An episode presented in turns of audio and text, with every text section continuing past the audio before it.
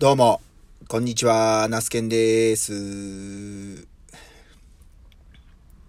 今日は11月の1日ですね。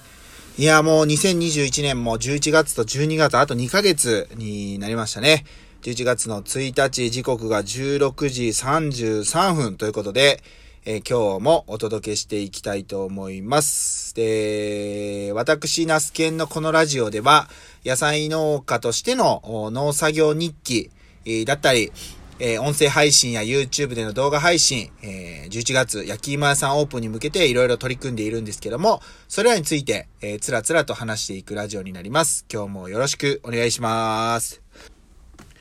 今日なんですけど、今日の農作業は、まあ、午前中ですね、えー、四日市市の小学校の学校給食に出荷する用の小松菜を収穫していました。で、その作業自体はもう11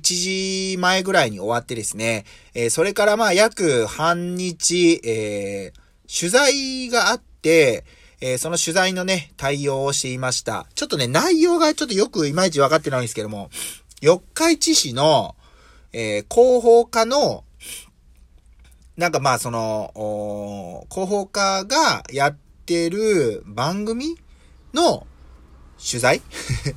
四日市のなんか多分その、えー農家さんとかいろいろこう、取材していくみたいな。ちょっと、ごめんなさい。めっちゃ適当なんですけど、まあそういうラジ、そういう、うん、取材があって、その取材をね、受けていました。えーっと、野菜農家としてはもちろんそうなんですけど、なぜね、野菜農家を始めたのか、あと食育活動について、まあ YouTube 活動について、で、ね、焼き芋屋さん、実際にやっ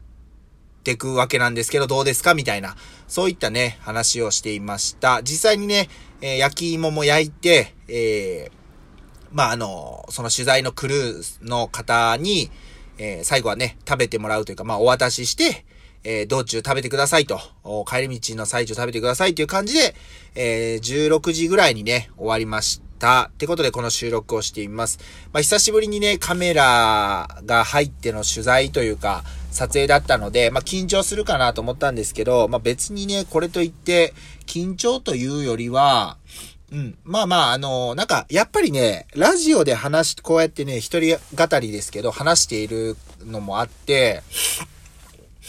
まあ割と、おしっかり話せたんじゃないのかな、というふうに思います。まあ、毎度のことながらね、えー質問に対して、えーそんなにね、ま、要点をまとめて答えればいいものの、0から10までしっかり説明して答えてしまうという、ちょっとまあ、言ったら話が長い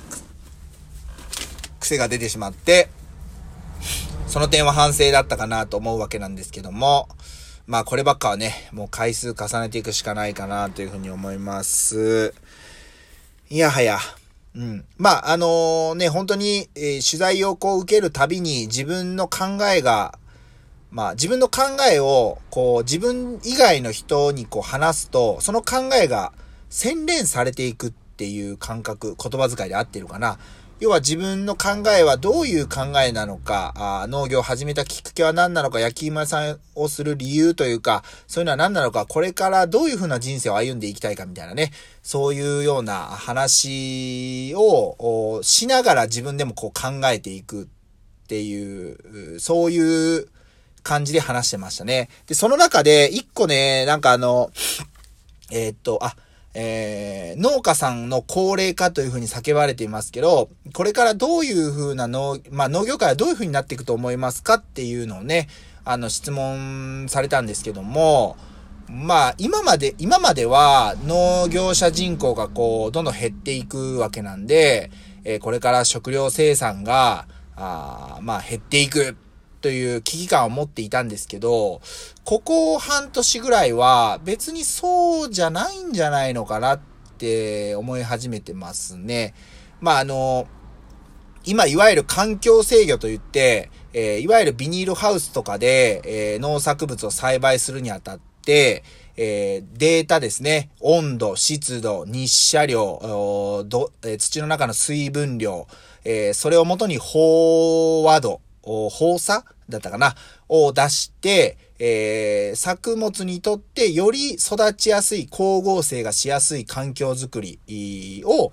おまあ、コンピュータ制御で行っていくというようなね、あのー、環境制御という、まあ、栽培方法ではないですね。そういう、えー、ことをする農家さんがたくさん増えて、軒並み収穫量っていうのは、あ通常の倍、3倍とかになってきてます。で、路地の畑ではそこまでは行ってないにしても、施設栽培は本当にそういう農家さん増えてるなというふうに感じてます。ですんで、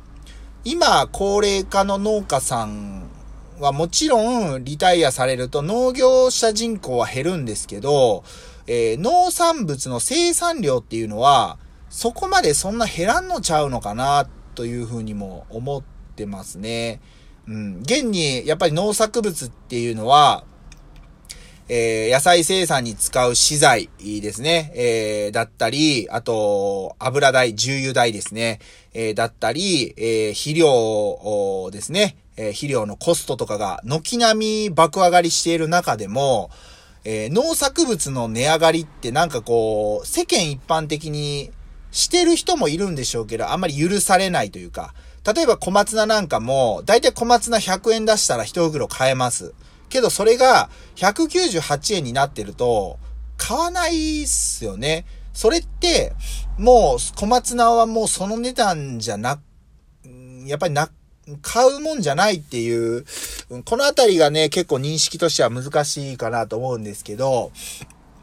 高くなることを農作物は許されてないのかなとさえ思っててしまうわけですね。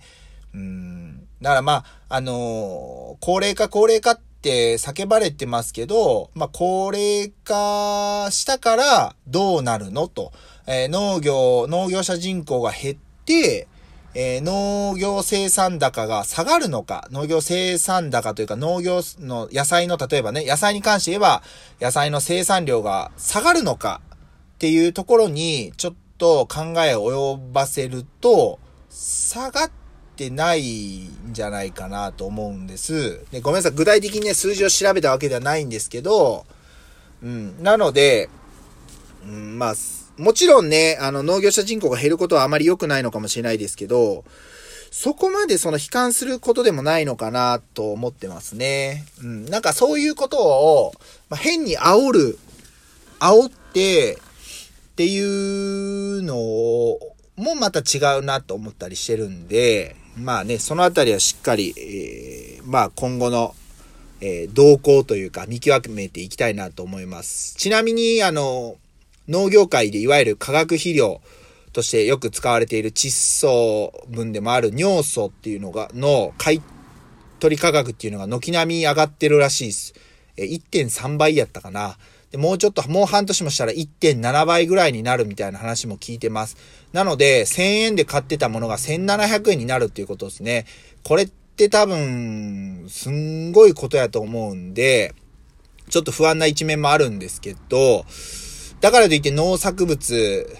えー、上げるのかっていうと、価格多分据え置く人が多いんちゃうのかな、とも思ってしまいますね。うん、なんかこれが、ねえ、どう、皆さんの家計にとってはいいかもしれないですけど、その分農家側が、えー、吸収しているっていうことを、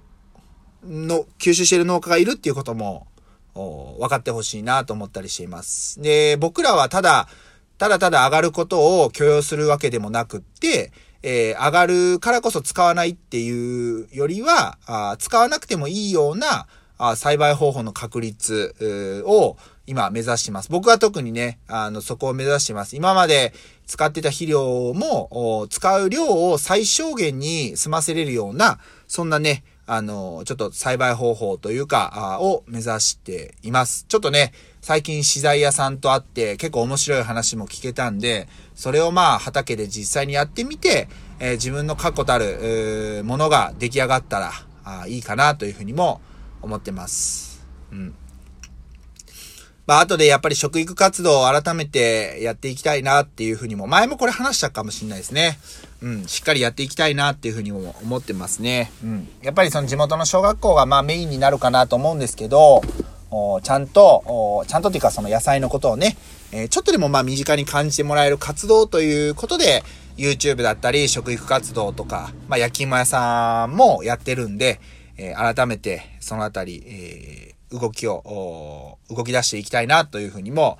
思ってます。まあ今日はね、こんな感じで11月1日終わりたいと思います。この後、ちょっとお墓参りだけ行ってこようかなと思います。はい。10月もありがとうございましたっていうのと、まあこれからも、家族、えー、健康でいれますようにっていう報告をね、していきたいと思います。ってなわけで、今日も最後まで聞いてくださりありがとうございました。また明日もよろしくお願いします。ちなみに明日は、